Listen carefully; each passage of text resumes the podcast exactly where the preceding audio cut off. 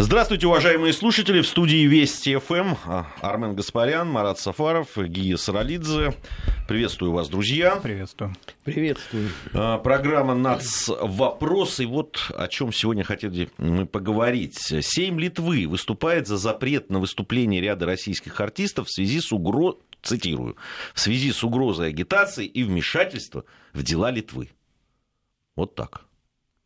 Значит, э, не первое подобное заявление. Думаю, что не последнее. А, не очень я понимаю, как выступление ряда российских артистов могут нести в себе угрозу агитации вмешательства в дела Литвы.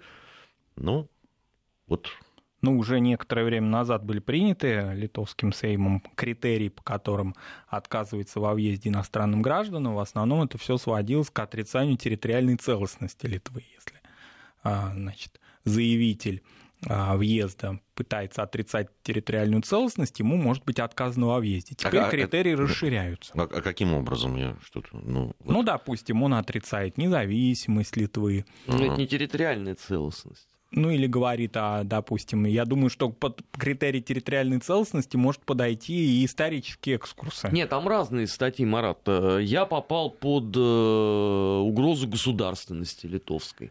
Или а, не... кто-то попал... А что ты... Что ты такого сделал, что угрозу? А, я предложил им поговорить о том, что случилось с евреями в конце июня, начале июля 1941 года. И какую роль при этом э, сыграл фронт литовских активистов. Это было за две недели до моих гастролей туда. Гастроли не состоялись, как ты понимаешь. То есть я заранее получил сразу... Под а... территориальной целостностью можно понимать и, допустим, экскурсы в историю польско-литовских отношений, то, что важнейшие города современной Литвы не были литовскими а, в течение долгого периода времени, Вильно и Ковна, Вильнюс и Каунас. Это тоже территориальная целостность. Все здесь очень размыто. А теперь еще и агитация и пропаганда. Вот она тоже как одна из статей. Надо сказать, что некоторое время назад, ну уже порядочное количество лет назад, а, была история вокруг ансамбля, тогда он назывался «Внутренних войск», а, МВД теперь называется Росгвардия, поскольку покойный Ставыч Кобзон ездил на гастроли, был гастрольный тур, если я не ошибаюсь, это был 2007-2008 годы, как раз 70-летие Кобзона. И вот тогда тоже в прессе литовской сообщалось, это как же так, ансамбль НКВД приехал на гастроли, созданный Берия, значит, вот к нам в Литву, и э, почему так это происходит. И вот уже тогда Не, ну так можно договориться, почву. что, допустим, московская «Динамо» будет играть, допустим, с литовской футбольной командой. Как это так? Мы пустим. Курировал же тоже. И Э, курировали, да, и МВД. И до э, сих пор имеют отношения. отношения. Ну и чего? Вот, да. это был, такая была проба Кстати, такая. Киевская «Динамо», например, тоже имела отношение. Равно как Минская, Грузинская, любой другой. «Динамо» — это да. ведомственная команда была. Да. Вот. Ну, вот такая была проба, значит, на культурном фронте. Теперь это уже, видимо, будет законодательно оформлено. Но прецедент был, правда, немножко такой, может быть, иронический. А, речь шла о Тимати, или в документах, которые литовские сенаторы подготовили Тимура Юнусова, значит, вот что он агитатор и пропагандист, и необходимо запретить ему въезд на территорию девственной такой вот Литовской республики. Вот так. Да, так что с него началось. Это уже не мэтры, не народные артисты Советского Союза и не ансамбли э, исторические, а, значит, современные молодые или не очень молодые артисты. Но есть очень простое объяснение. Необходимо регулярно пополнять список персон нон-грата, а уже неким, потому что все и так там. Все, кто туда хотя бы один раз съездил и выступил и чья позиция хотя бы по какой-то минимальной точке не совпала с официальной литовской. Все, кто собирался выступить, но был забанен превентивно. Все, кто не собирался поехать, но получил бан за свои книги, публикации и так далее, и так далее. Кого-то сделали персоной нон-грата, по приезду туда и отсидев там даже определенные часы а, в литовской тюрьме. Но больше а, желающих-то не становится. Да, но интересно, а что... процесс надо продолжать безостановочно борьбы. Что этот процесс уже направлен против граждан Литовской Республики, в частности, в течение уже последних двух лет как минимум идет травля очень, а, на мой взгляд, смелые и последовательные в своих взглядах женщины, гражданки Литвы, литовки по национальности. Это надо подчеркнуть, потому что ей предъявляли, значит, претензии в чистоте ее крови, Рутова Нагайта, это известный литовский. Я бы не назвал историк, скорее журналист и писатель, который вот как раз о том, о чем сейчас Армен в начале нашей программы упомянул, она подвергла сомнению события лета 1941 года и начала Холокоста на территории Литвы. Опубликовала книгу под очень таким громким названием «Наши». То есть речь шла именно о литовских коллаборационистах, да даже и коллаборационистами-то их назвать нельзя, потому что это не структуры даже на тот момент были, а скорее просто черни толпа, которая приходила и убивала своих соседей. И эта книга, конечно, стала бомбой. Если Польша с 90-х годов уже, так скажем, да, пытается принять очень мучительно эту тему, и это все очень сложно происходит на территории соседнего государства, то в Литве, в маленькой. Вот очень интересный эпизод Рут Ванагайта, она а, рассказывала в интервью, она говорит, что на... Литва очень маленькая, и на расстоянии 30 а, минут от вашего дома, любого дома, любой квартиры в Литве были места расстрелов в годы Холокоста. То есть вам не нужно никуда ехать, в какие-то концлагеря знаменитые, известные печально, а вот просто недалеко от своего дома вы можете это увидеть. А в некоторых старых крестьянских домах у своих прабабушек и прадедушек, если они живы, или у бабушки, у дедушки, вы можете увидеть мебель и вещи, и посуду, которая принадлежала другим людям в 41 году. Вот, ну, конечно, там началось, там началась просто истерика. А почему я сказал, что, значит, подчеркнуть надо ее происхождение, потому что ее, конечно, стали сразу же обвинять в том, что она не литовка, ей пришлось даже доказывать это. А, а ее... каким образом она доказывала? Она доказывала документами еще довоенными о том, что она из крестьянских литовских семейств происходит. Она не русская, как она не еврейка. За три колена сразу да, документы это приносить. происходило вот это как в Рейхе в 2017 году, например.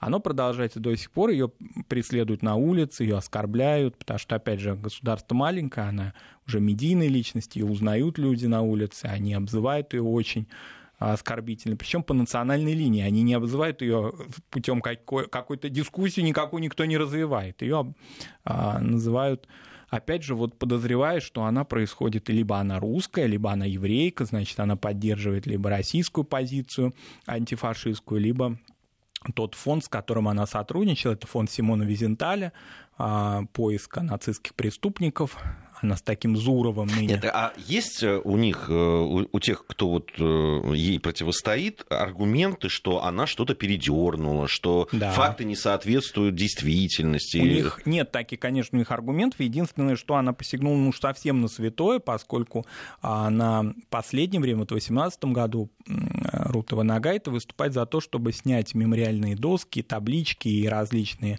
какие-то, значит, такие элементы исторической памяти созданий и городских пространств, включая, например, гору, гору Гедеминса, то есть сам центр города, а, установлены борцам за литовское национальное движение, на самом деле в 1941 году являвшимися а, активными коллаборационистами и убийцами мирного населения. Это уже был, ну, как бы она посягнула на пантеон, сложившийся в 90-е годы в Литве. А, основной аргумент такой – это немецкая история, это немцы, литовцы такие же были жертвы, как и все остальные народы, оккупированные Рейхом, это все немецкая история. Если были какие-то участия литовских карателей, то это все уже давно изучено, и ворошить эту историю не нужно. Она обвиняет народ. Вот ей такое заявление делается. И самое главное, следующее продолжение, она служит интересам соседних государств. Ну, понятно, что и речь идет о нас, значит, вот, опять же, и о территориальной целостности ей тоже предъявляет претензии. То есть человек находится, ну, в состоянии травли. Это литовская гражданка, ее нельзя, ей нельзя запретить въезд в свою страну. Она выезжает иногда за пределы Литвы, и ее вынуждены принять обратно. Она живет в Вильнюсе. А вот такая очень печальная история. А уж что там говорить о российских артистах? Да, действительно, им можно запретить уезд, а поскольку они не граждане Литвы. А вот гражданка Литвы, вот она находится в центре а, литовского государства со своими взглядами. И, кстати говоря, насчет травли. Травля еще ведь продолжается и тем, что изымают ее книги. То есть это очень интересная история. Это не просто какое-то обсуждение общественное или осуждение, да, это изъятие книг, в том числе и которые вообще не касаются этой темы, ну, например, под какими-то предлогами, что они нелицензионные, ну, какие-то вот такие смешные доводы. И фактически эти книги можно прочитать а, только в первые дни, когда они выходят. после этого, когда они поступают уже в такую массовую продажу, сразу же бдительные а, структуры литовского государства выступают против этого и судебными решениями, каким-то санитарным, ну, каким-то иным там доводом эти книги изымаются. Вот такая свобода. Ну, кстати, эта книга издана в России, если кому-то тема языке, Холокоста да. на территории э, Литовской Советской Социалистической Республики интересна, если кому-то интересна деятельность Литовского фронта активистов, то, еще раз повторяю, книга весной была издана в России на русском языке, в крупных книжных магазинах она периодически появляется. Поэтому поищите. Но я сразу должен сказать, это такое не очень легкое чтение. Во-первых, и во-вторых, позитива в этой книге невероятно мало, а скорее такой, знаете, путеводитель по музею человеческих пороков. Да, причем характерно, что я об этом Рут Ванага это говорит, что пришла она к этой теме, она, не, опять же, повторюсь, не историк, она даже по своей профессии театральный критик, выпускница ГИТИСа. Пришла она к этому сюжету а, через генеалогические изыскания, через свою семью и, например, интересы к тому, почему часть ее семьи эмигрировала в Соединенные Штаты в 1944 году, чем это было вызвано каждая же история, она индивидуальная иммиграция, и она выяснила, что ее ближайшие родственники были карателями. Так что это история ее личного такого, даже в какой-то степени а, психологически такой а, здесь есть сюжет. Но это никем не принимается во внимание. Она разрушительница мифов, разрушительница пантеона, а, значит, агент России, агент сионизма и так далее, так далее. Масса всяких клише, и это она слышит ежедневно в своем государстве. А, ну, да, это такая краска к тому, что мы сейчас услышали. Но здесь действительно в сложном положении находится российским артистам можно запретить въезжать, или политологам, или журналистам. А вот собственному как-то не получается. Не, ну можно посадить в тюрьму. Я подозреваю, что рано или поздно За книжку это, это, это будет сильная история. Слушай, ну в Прибалтике он э, брали даже не за книжку, а за один пост в Фейсбуке, и нормально, все на несколько месяцев в тюрьму. А, у нас сейчас на связи эксперт информационно-аналитического портала «Вестник Кавказа» Екатерина Винник. Катя, здравствуйте. Здравствуйте. А, да, я так понимаю, что вы подготовили такую справку для нас, собственно, да, таких э, отношений с Россией, там касающихся и границы, и всего остального. Да, все верно. Э, я бы хотела сказать, что вот, на мой взгляд, культурное противостояние стран Прибалтики, в частности Литвы, не должно вызывать удивления в наше время, поскольку в данном конкретном случае идет речь о политической преемственности. То есть с самого начала зарождения и становления литовское государство, по сути, практически никогда не представляло из себя целостную структуру, а постоянно попадало под влияние соседних государств. Например, в начале XIII века земли балтов-язычников были завоеваны рыцарями-крестоносцами. И на то время князь, который объединил э, многие литовские земли, принял христианство, а уже через несколько лет от него отрекся. И именно в это время уже начинается прослеживаться тенденция некого культурного и политического метания.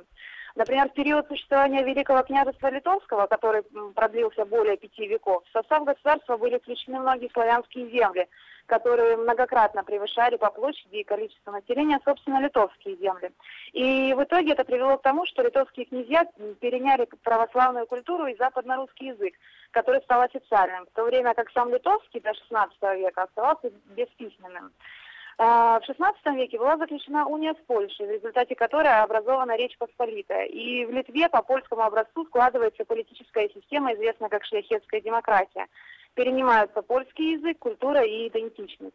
В XVIII веке Речь Посполитая, соответственно, Литва попадает под влияние Российской империи и, всячески сопротивляясь ратификации, литовское дворянство принимает сторону Наполеона. Э, уже во время Первой мировой войны к 15 году, к 1915 году, все этнические земли Литвы контролировались Германией, а литовцы потеряли все политические права. По итогам Первой мировой войны часть территории Литвы контролировалась Польшей, часть Францией. Германия также имела свои претензии на территорию государства. Э, в годы Второй мировой войны Литва вошла в состав СССР, также получив часть э, Советской Белоруссии. И только 11 марта 1990 года Верховный Совет восстановил независимость Литвы, с которой начался новый э, так называемый европейский этап государства. В результате Литва вошла в четвертом году в блок НАТО и в ЕС. Таким образом, очевидно, что на протяжении фактически всей своей истории Литва, находясь под влиянием соседних государств, перенимала их политические и культурные традиции. И на данном этапе в 21 веке тенденция к европеизации оказалась выше, чем к русификации. И в результате мы являемся свидетелями активной антироссийской политики Литвы, которая, возможно, со временем сменится на противоположность, на противоположность в зависимости от политического контекста.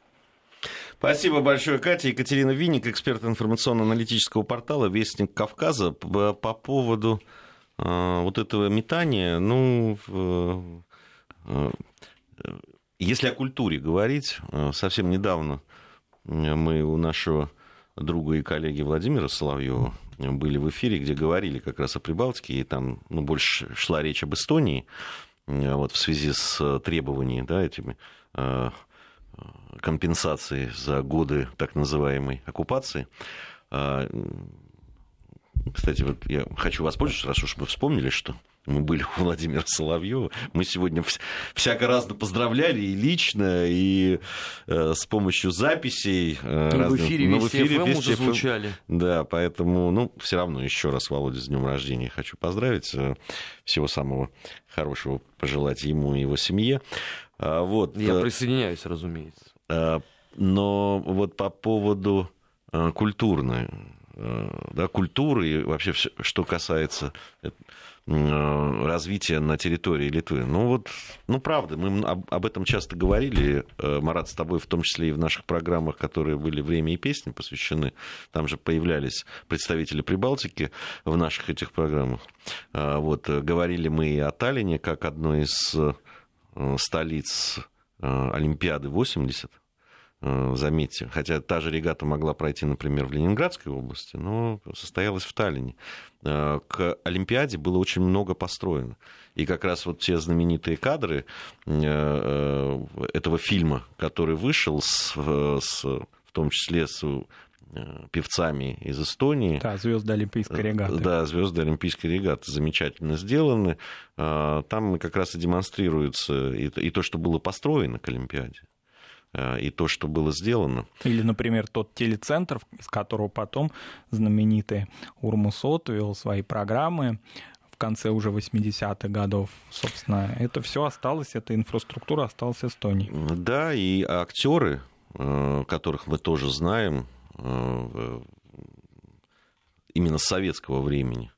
Э, и, и телеведущие, и музыканты, и художники, и так далее. Хочу напомнить, да, что, э, в, конечно же, страна и народ, которую совсем небольшой, по евро, даже по европейским меркам, вряд ли мог рассчитывать на то, чтобы 250-миллионная страна будет узнавать э, при, э, не только там эстрадных певцов, но и э, литературу, поэзию, кинематограф небольшой Эстонии. Я, правда, с, у меня жизнь связана с Эстонией, с Таллином, и я с очень большим и уважением, и симпатией отношусь к этому народу. Вот. Но я не могу не говорить о вот таких вещах, которые а, постоянно в дискурсе присутствуют. Я, я, я вот правда не могу понять, почему, получив свободу, в общем, если бы говорить там, э, да, там, э, про Эстонию, так э, если в Литве там были какие-то столкновения, хотя назвать это прям революциями и, и войной или борьбой за свободу, ну, правда, язык как-то не поворачивается. Ну да, были там события, да, там были пострадавшие, причем до сих пор они сами не могут поставить точки. Да, там суд продолжается. Суд продолжается в том, что произошло в том же Вильнюсе. Да, в Риге и в Таллине кровопролитий фактически никаких не было. Ну да, мирное... там столкновение с Рижским ОМОНом в, да. в Риге тоже очень странное. В Таллине, ну почему народ, который так долго говорил о том, что он вот хочет независимости, э, Э, свободы и так Но ну, далее. Независимость должна на чем-то базироваться. Да не, ну хорошо, ну вот она... Знаешь, а у тебя на... вся история, по сути, состоит в 20 годах с 20 по 40 и на этом все заканчивается. Ну, ты стремишься. Может быть, ты все эти века стремился. И вот у тебя было 20, потом вот ты сейчас его получил. Но зачем Ну, ее героев тратить там на не то? было. э, Ну хорошо, ну себе каких-нибудь героев. Ну, Ну, даже они если- их придумали. Вот Харальд Нугисек стал национальным героем. Хоронили его с государственными почестями. Кавалер рыцарского креста. Их всего четыре в Эстонии. Все четыре стали национальными героями. Других нету. Ну, понимаешь, э, в... Хорошо. ну, Если даже брать демографию, допустим, 20 век, не углубляясь в средневековье, ведь все эти народы, три, они увеличивали свою численность, а теперь мы видим стремительное уменьшение численности. Есть такая, недавно я читал сводка австрийских демографов, совершенно в этом смысле аполитичных к этому вопросу. Они указали те страны, Европы, не Европейского Союза, а вообще европейские в географическом смысле, из которых происходил наибольший отток населения, сокращение. В их числе, собственно, а, Литва, Латвия, Эстонии там нет. Болгария, Босния и Герцеговина и а, Молдавия. Но Босния и Герцеговина, понятно, там была война начала 90-х годов. Здесь войн, слава богу, не было. И количество населения резко сокращается. Да, литовцы дали гражданство, а, получив независимость всем жителям Литовской ССР. Такой нулевой вариант. Это действительно так, это хорошо, не было никаких языковых трений и так далее. Количество, кстати говоря, русских людей, русскоязычных, которые владеют литовским языком и интегрированы в литовскую культуру, эти проценты гораздо более убедительны, нежели те, которые мы видим на территории, скажем, Латвии соседней. Вот это очень важная черта, если к людям относиться по-людски, если культура а, этой страны интересна и мотивированы люди к ней и через язык, и через вообще какое-то в самом широком смысле познания, они действительно это начинают делать. То есть они не чувствовали а, в языковом смысле себя дискриминированными до определенных пределов, конечно, потому что мы знаем, что сокращение а, количества русских школ, конечно же, велось. Сейчас, если взять демографию литовскую, она очень интересная. Литовцы все время публикуют демографию 2011 года. Такая маленькая страна, там же можно провести экспресс какие-то демографические расчеты, но это заведомо не делается, потому что за последние 7 лет количество населения любого русскоязычного, литовцев, безусловно, резко сократилось.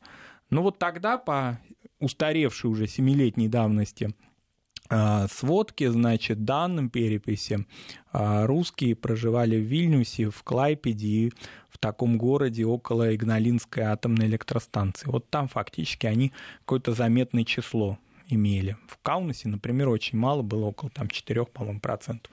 Вот, а, поэтому здесь разговор не применительно к собственным гражданам, а скорее вот такой внешней политики. Здесь нет никакого вот, а, никакой темы интеграции в таком резком виде, как мы это видим, например, наблюдаем в Латвии или в Нарве в эстонской. Здесь этого нет. А, И тем не менее, все равно необходимо постоянно эту историю разжигать. Будь то это тема Холокоста, или советского наследия, или современной России, или еще чего-то. Это поводы можно придумывать бесконечно. А, Это не имеет ну, вот большого пропаганда значения. и агитация. Пропаганда и агитация от Тимати, это совершенно а, неважно. Ну, У нас новости, а, затем вернемся и продолжим нашу программу. Нацвопрос. О чувствительных проблемах. Без истерик и провокаций. Продолжаем нашу программу. В студии Вести ФМ по-прежнему Марат Сафаров, Армен Гаспарян и Гия Саралидзе. Э, Программа «Нацвопрос». Э, Сегодня мы говорим, ну, на- наверное, о многом мы говорим, но оттолкнулись вот от этого э, решения властей Литвы э, запретить въезд э, российским исполнителям, которые с их точки зрения несут пропаганду и таким образом, ну, видимо, как-то влияют на те процессы политические, которые есть в Литве. Э, Особенно пикантность всему этому решению придает, что как повод был э, э, как повод были гастроли Тимати, насколько я понимаю. Вот. Ну, ну да ладно. По поводу вот, культурных связей и того, почему все-таки по ним такой серьезный удар наносится. В свое время ведь тоже подобные встречи там творческие или какие-то э, контакты ограничивались, э, допустим, в Грузии во времена Саакашвили. Слава богу, они прошли. Тут вот э, последняя новость была очень приятная для меня, там к 150-летию со дня рождения Максима Горького, а как известно, Максим Горький начинал свою литературную э, карьеру, если так можно выразиться, именно в Грузии, Макар Чудра. Его вот первые рассказы были напечатаны именно в Тбилиси. А вот. И сейчас к, этому, к этой дате выходит книга, которая посвящена связям Максима Горького с Грузией. Вот. Что приятно, это вообще серия «Русские в Грузии». Она продолжается, и ну, на, на мой взгляд, конечно, это очень важно. Приятно, что Грибоедовский театр стал чаще бывать в России. А я очень хорошо помню, да, что... Это, это русский да, драматический русский театр. театр, когда актеры вышли на сцену после спектакля «Вишневый сад» в Москве, это два года назад было, ну, женщины, актрисы, они плакали. То есть они говорили, что они 10 лет не были в Москве. все таки это периоды и Саакашвили, и Звиадиски, они при всей их такой трагичности, они кратковременные. А здесь вот речь идет фактически о уже четверти века отсутствия полноценных культурных связей. Да, есть русские институции культурные, мы о них уже упоминали, есть замечательный в Риге русский тоже театр имени а, Михаила Чехова, племянника Антон Павла Чехова, знаменитого актера. Есть и в Эстонии, и, собственно, в Литве есть русские театры, но это все не имеет такого вот масштаба и обмена культурного, который бы очень хотелось бы нам иметь. Нам вот. Это интересная деталь, да? Может быть, это мы вот так вот хотим каких-то культурных связей. Не факт, что с той стороны-то есть какая-то инициатива. А, может быть, все ограничивается вот именно теми знаменитыми актерами уже не молодыми, которые нам были известны, и они действительно еще какое-то расположение, интерес к нам проявляют, а мы возможно, да, заблуждаемся или какие-то иллюзии такие у нас есть относительно этого культурного обмена. Вот в Грузии он есть с разных сторон и с разными поколениями. А, сейчас мы это видим очень, очень серьезные такие подвижки происходят в культурных связях между Россией и Узбекистаном за последние годы, и выставочные проекты, и вообще колоссальные, а, колоссальные ускорения. А здесь, может быть, этого вообще и нету, и так игра в одни ворота, мы так с распростертыми объятиями, а там никто особенно, особенно не интересуется тем, чтобы приезжать в Россию, разговаривать на русском языке. Я, я, мне кажется, что э, не знаю по поводу э, того, все или не все, но то, что у маленькой страны, э, да, которая э, все равно таким образом, там, из-за языка, там, да, который не очень распространен в мире, так скажем, и другими препоны есть, и так достаточно замкнуто культурно. Ну, то есть понятно, что сейчас мир глобален, и все это происходит. Только я не, не, не знаю, насколько интерес там, к тому же там, литовскому театру да, там, и,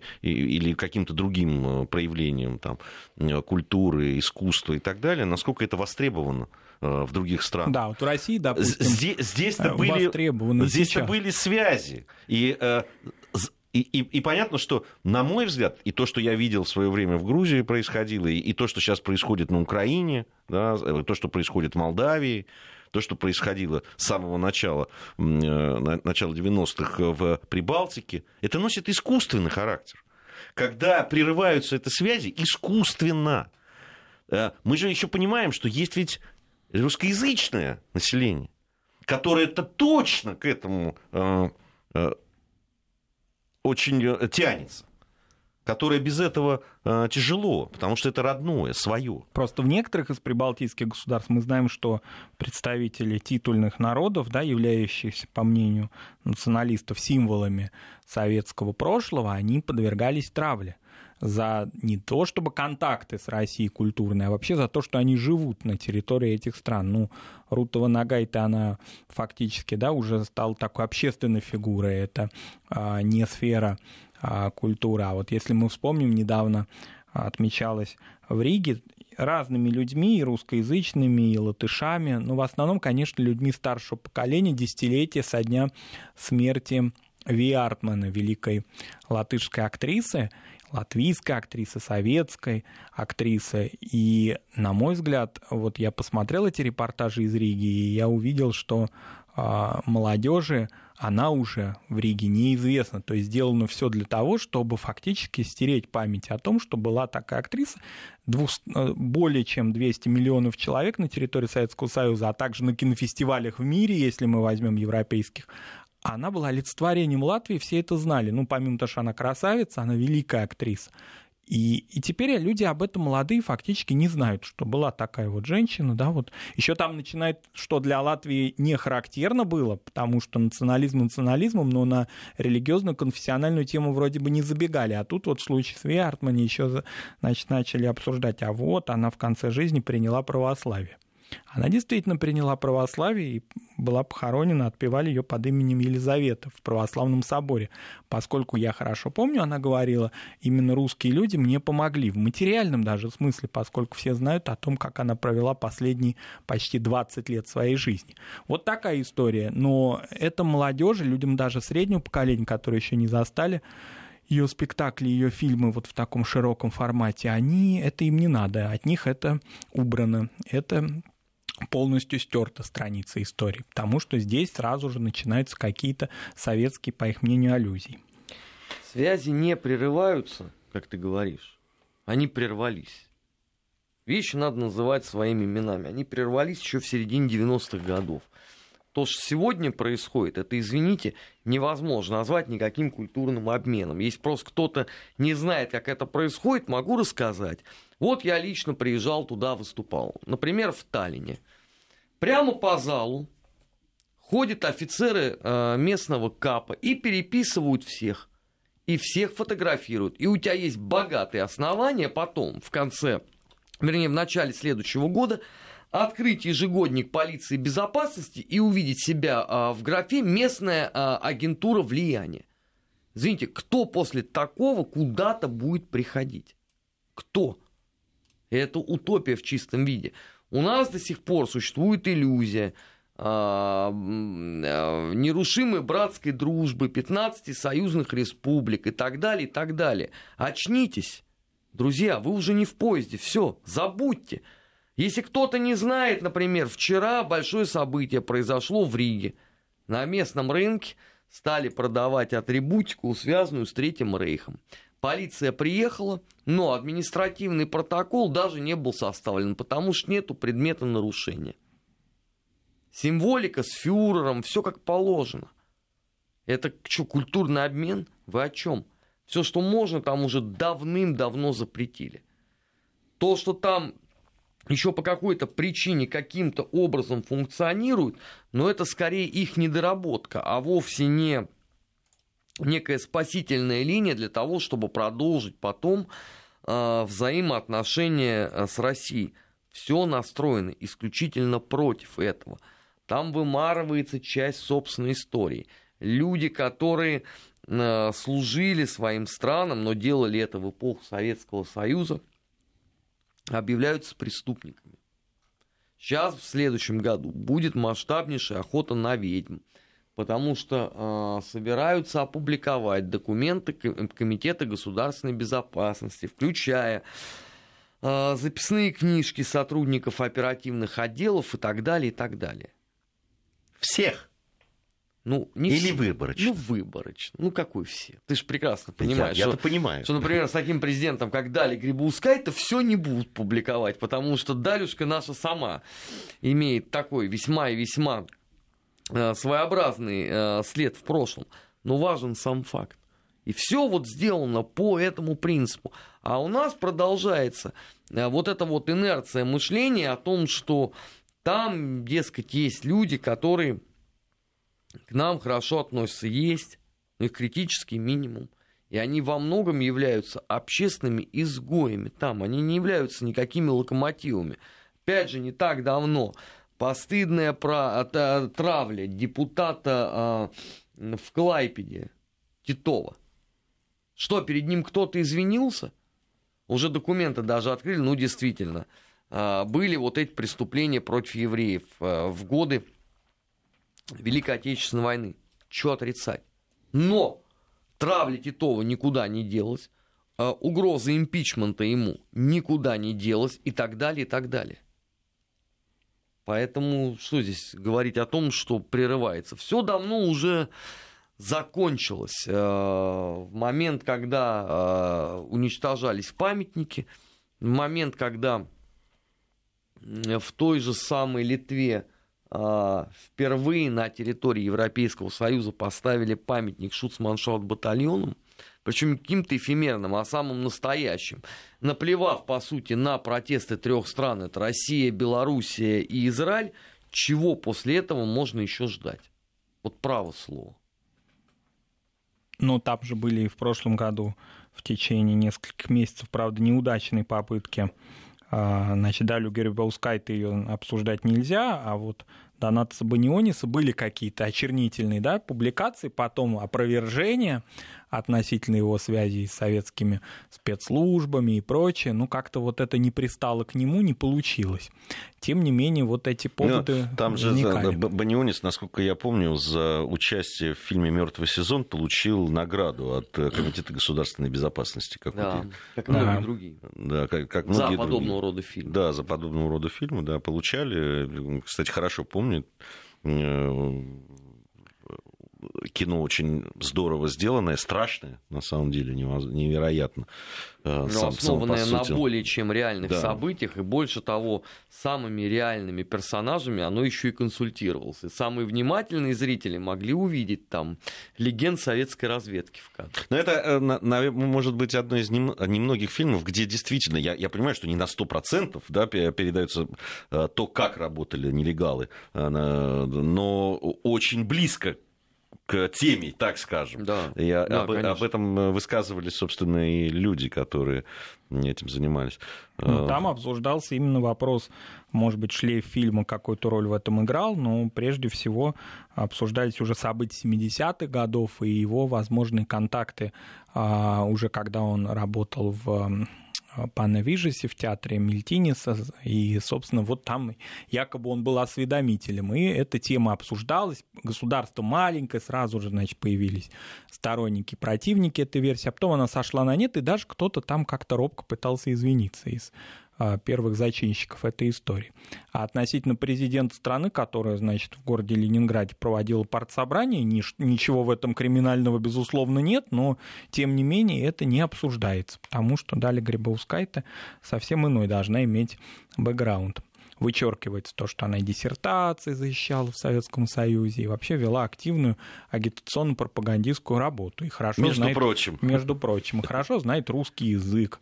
А, что видно, например, когда ее а, пытаются, значит, журналисты европейских а, средств массовой информации, но русскоязычные, где-нибудь, значит, э, обычно это происходит, кстати, не в Литве, а во время ее зарубежных визитов. Я неоднократно видел это. Она, в общем, ей не остается ничего другого, чтобы ответить им по-русски. У нее акцента-то практически нету. Она наша ленинградская коммунистка. Боец старой школы. Боец старой школы, да. Еще у нее там и происхождение такое впечатляющее, она из партийных кругов, так что все у нее нормально было бы, если бы был бы, например, какой-нибудь год 83 или 84. Да у нее сейчас все нормально, она просто пытается это отрицать, при том, что, скажем, относительно э, Комитета госбезопасности в Литве архив его открыт для всех желающих, они все могут прийти, но наверняка есть определенные какие-то данные по литовским политикам. А многие из них, например, вышли из деятелей культуры, Однако этой информацией никто не овладел за прошедшие 25 лет. Значит, он открыт, да не, да не очень-то и широко. Тот же Ландсбергис, например, относительно истории с Холокостом, в общем, недвусмысленно заявил, что вот таким вот, значит, фигурам, как Рутова Нагайт, им надо идти, как он заявил, цитата, значит, идти в лес и молиться около дерева. Вот так он заявил. То есть намекал вообще на то, что такие нам люди не нужны, хорошо бы, чтобы они повесились бы и не топтали литовскую землю. Это такой вот гуманист, а, Литовский фронт, там все такие дела. У нас много разных его сторонников было в конце 80-х годов которые были впечатлены литовским национальным движением. Не, ну, гуманизм, это да. Это, это, это присутствует, безусловно. Нет, ну, право слово. А что вы ожидали там услышать? Вообще ничего ну, не они, ожидали. Они 25 лет выстраивают национальную идентичность на утверждении, что фронт литовских активистов это самые видные патриоты, государственники, борцы с диктатурой. Те публикации, которые были э, сделаны там российскими историками, можно всегда было обозвать там путинской или большевистской пропагандой и не обращать внимания. А тут ты представь, своя. Ну, по сути, что делает? Отнимает пушку, разворачивает ее и стреляет в вас. Ну, конечно, все будут недовольны. Конечно, ей будут э, советовать закончить жизнь самоубийством. Ну, а как иначе? Ну, миф рухнул. У тебя на глазах рухнул усилие 25 э, лет подряд.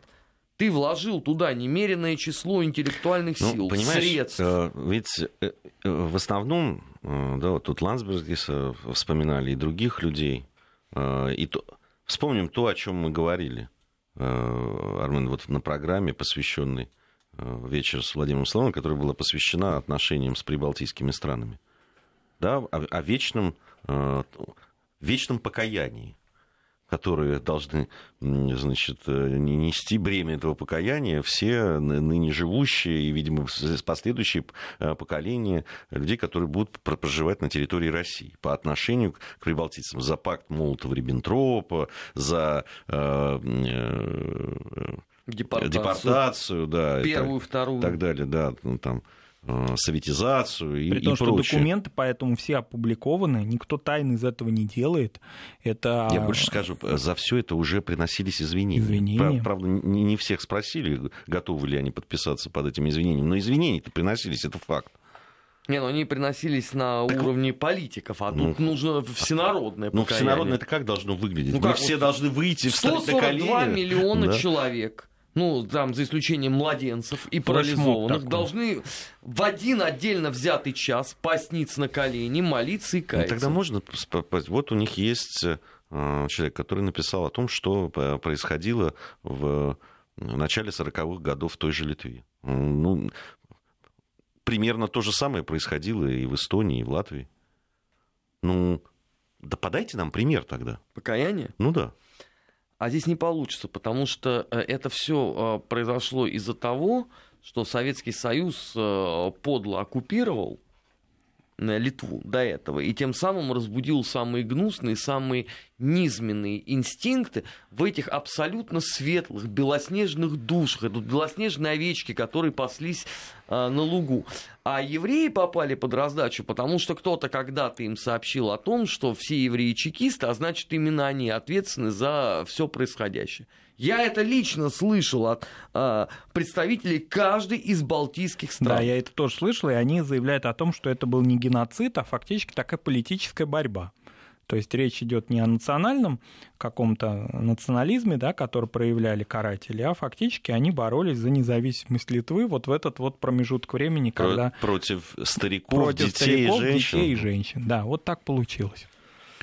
Вот А. такие заявления они делают. Ну, вот здесь нам Эдуард из поселка Малаховка, да, предлагает забрать от них останки наших героев, перенести могилы.